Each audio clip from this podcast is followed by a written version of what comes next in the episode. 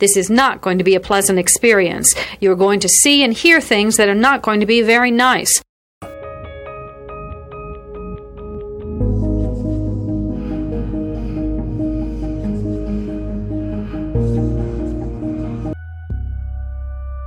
Experts divide serial killing into two general types, organized and disorganized.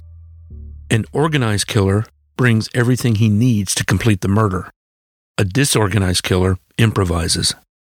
Begin.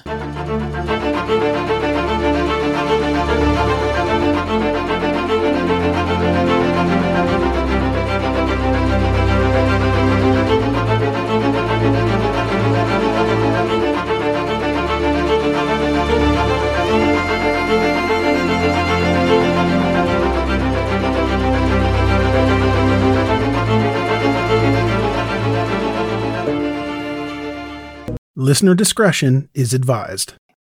Happy New Year. In two thousand five, a detective with the Galveston Police Department was looking at the cold case of two murdered fifteen-year-old girls, Debbie Ackerman and Maria Johnson. On November fifteenth, nineteen seventy-one, they went missing while hitchhiking in Galveston. Two days after they vanished, their bodies were found about ten miles from where they were last seen. Their bodies were floating in Turner Bayou in Texas City. They were partially nude, and they had both been shot twice in the head. The detective talked to an investigator in Texas City and asked if they had any leads.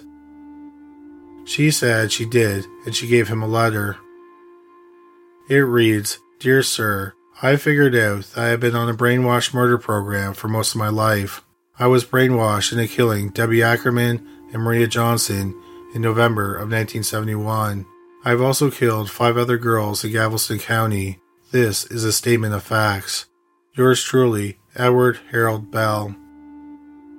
It turned out that in nineteen ninety-eight, Bell wrote several letters to the district attorney's offices in Harris County and Galveston County. In the letters, he claims he killed seven young women in the nineteen seventies. Besides Debbie and Maria, he only names two other victims in the letters. He thought that one of the victims had the last name Pitchford, and she had reddish blonde hair. On January third, nineteen seventy-three, a sixteen-year-old girl named Kimberly Pitchford, who had reddish blonde hair, went missing after attending a driver's ed class at a high school in Houston. Two days later, her body was found in a canal about fifty miles from where she was last seen. It appeared that the cause of death was ligature strangulation. Another victim he named was Colette Denise Wilson. In June nineteen seventy-one, Colette was thirteen and she was attending a summer band camp. On June seventeenth, nineteen seventy-one, one of her band instructors dropped her off on a street corner in Manville, Texas, where her mother was going to pick her up. But when her mother arrived six minutes later, Colette was gone. Five months later, Colette's body was found near the Addicks Reservoir, about thirty-five miles from where she was last seen. Colette had died from blunt force trauma to the head.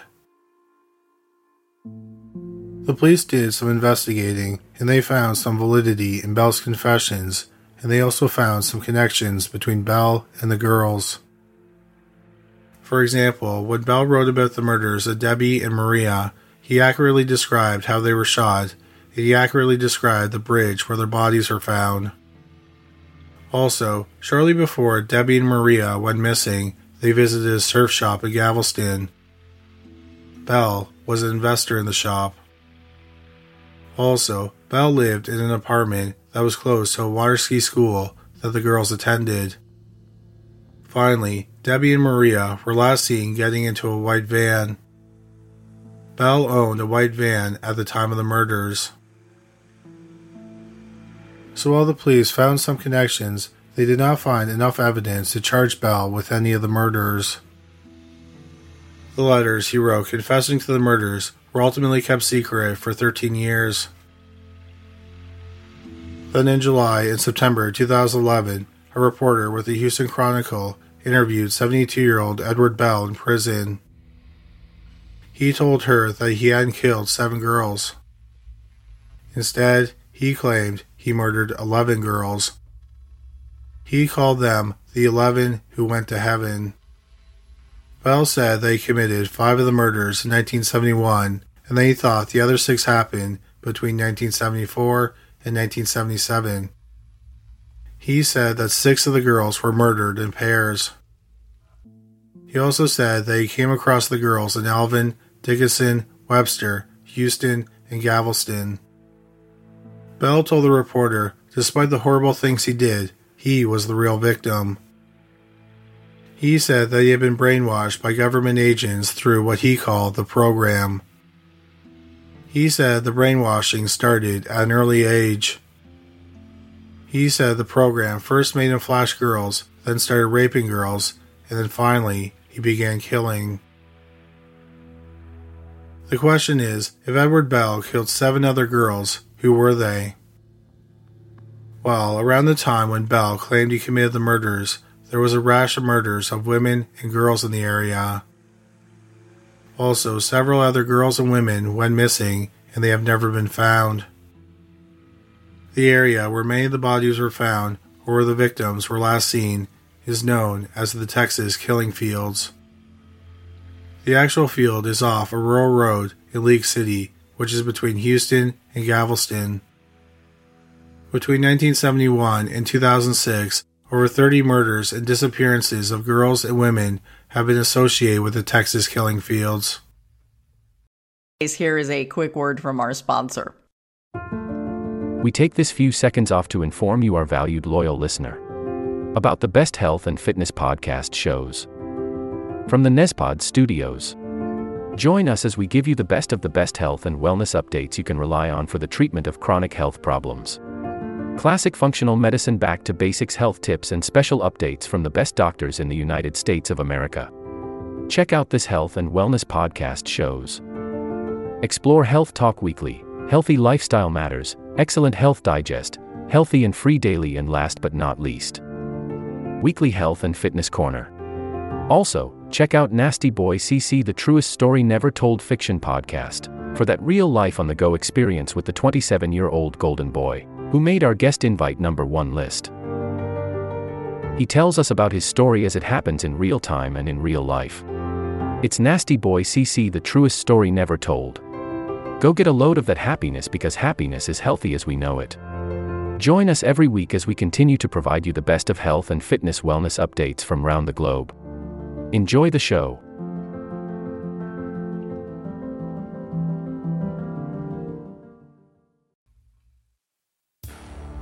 In two thousand fifteen, for a documentary series for A and E called The Eleven, a retired detective, Fred Page, and a reporter that interviewed Bell in prison and corresponded with him through letters, Lisa Olson, tried to determine the identities of the other seven girls. They wanted to know if Bell was telling the truth about being a serial killer, or if he was just an attention seeker. To find the possible victims, they looked at the descriptions that Bell had given Olson in some of his letters. Bell said that he killed two girls from Webster. Olson and Page found a possible match. Rhonda Johnson and Sharon Shaw, who were both fourteen, spent the afternoon at a beach in Galveston. They went to a water skiing school near a bayou. Across the bayou was Bell's apartment building. Rhonda and Sharon went missing when they were heading home to Webster. Their remains were found five months later on January third, nineteen seventy-two. Sharon's skull was found in Taylor Lake, which is between League City and Houston. A short distance away in marshland, the rest of her remains, along with Rhonda's remains, were found. They both had been shot to death. Webster is a small town, and in nineteen seventy-one, it only had a population of about two thousand people. Rhonda and Sharon were the only pair of girls from Webster to be murdered during that time. Bell said that he murdered two girls from Dickinson. One was blonde and the other was brunette. He said that the murders happened in nineteen seventy-five. Page and Olson couldn't find an exact match to the description, but they did find a close match. On September sixth, nineteen seventy-four, fourteen-year-old Georgia Greer and twelve-year-old Brooks Bracewell went missing while walking in Dickinson. Georgia had brown hair and Brooks had blonde hair. Amazingly, even though the girls didn't have any behavioral problems and there had been a series of murders where the victims were young women, the police thought that the girls had just run away. A year and a half later, their skulls were found in a ditch near Alvin, Texas. The rest of the remains were not found with their skulls. It appeared that they died from blunt force trauma to the head. Their remains were not found far from the location where Colette Wilson's remains were found four years earlier. Those are all the descriptions that Bell gave Olson and the district attorney's offices. So far, Page and Olson had identified eight of the possible eleven girls. To recap, Bell said they killed eleven girls from Alvin, Houston, Galveston, Webster, and Dickinson. He said that five of the murders happened in nineteen seventy-one, and he thought an additional six happened between nineteen seventy-four to nineteen seventy-seven. Also, six of the girls were murdered in pairs. Bell admitted to killing Colette Wilson, who went missing on June seventeenth, nineteen seventy-one, from Alvin, Texas. She died from blunt force trauma to the head. A month and a half later, on August fourth, nineteen seventy-one, Rhonda Johnson and Sharon Shaw spent the day in Galveston, and then they disappeared on their way home to Webster. They both had been shot to death. Three months after that, on November fifteenth, nineteen seventy-one, fifteen-year-olds Debbie Ackerman and Maria Johnson disappeared from Galveston. Debbie and Maria were both shot to death. They were last seen getting into a white van, and at the time, Bell drove a white van. These were the first murders that Bell confessed to. Bell also confessed that he killed a girl with the last name Pitchford. sixteen-year-old Kimberly Pitchford went missing from Houston, Texas on January third, nineteen seventy-three, about fourteen months after the last murders. Kimberly's body was found two days later. The cause of death was ligature strangulation. Twenty months later, on September sixth, nineteen seventy-four, twelve-year-old Brooks Bracewell and fourteen-year-old Georgia Greer went missing while walking to school in Dickinson, Texas. So that was five murders in nineteen seventy-one, one in nineteen seventy-three, and two in nineteen seventy-four, and six of the girls were murdered in pairs. That left three individual murders possibly committed between nineteen seventy-four in nineteen seventy-seven. Another murder that Fred Page and Lisa Olson linked to Bell was the murder of nineteen-year-old Gloria Gonzalez. But she wasn't killed between nineteen seventy-four and nineteen seventy-seven, however, they have an excellent reason to connect her to Bell. Gonzalez went missing from Houston on October twenty-eighth, nineteen seventy-one, about three months after Rhonda Johnson and Sharon Shaw were killed, and about two and a half weeks before the murders of Debbie Ackerman and Maria Johnson. Gonzalez's remains were found on November twenty-third, nineteen seventy-one, less than a month after she went missing. It's believed that Gonzalez had been strangled to death. Her remains were found near the Addicks Reservoir. Found with her remains was a tooth that did not belong to her. So the investigators did a more comprehensive search of the area. That's when they found the remains of the first girl who went missing, thirteen-year-old Colette Wilson, whom Bell confessed to killing. The last two girls that Bell was possibly talking about are less clear. But based on the ages and the locations where the girls were last seen, Fred Page believes that the last two victims that Bell was talking about were fourteen-year-old Brenda Jones and twelve-year-old Suzanne Bowers. On July first, nineteen seventy-one, Brenda Jones went to visit a sick relative. She was last seen getting off the bus. The next day, her body was found floating near Pelican Island, which is part of the city of Galveston. The cause of death was manual strangulation. If Brenda was one of Bell's victims, she would have been the second. She was killed just over two weeks after Colette Wilson went missing. On May twenty-first, nineteen seventy-seven, twelve-year-old Suzanne Bowers disappeared after leaving her grandmother's home in Galveston. Her body was found nearly two years to the day she went missing in Santa Fe, Texas, about twenty miles away from where she was last seen. The cause of death was blunt force trauma to the head.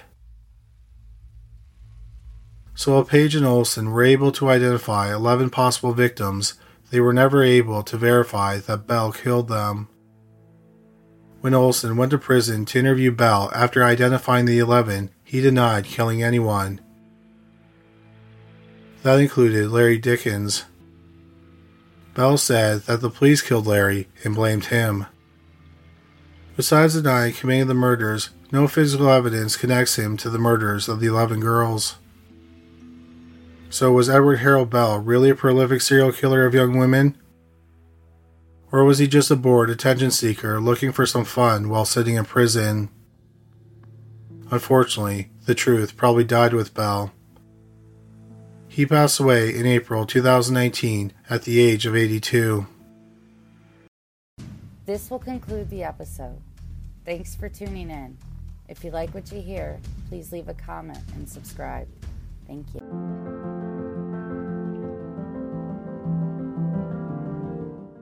We have a great show today, but first, take a second to make sure you've subscribed to our show wherever you're listening to podcasts. It's the best way to make sure you don't miss any of our episodes. Thanks. This will conclude the episode. Thanks for tuning in. If you like what you hear, please leave a comment and subscribe. Thank you.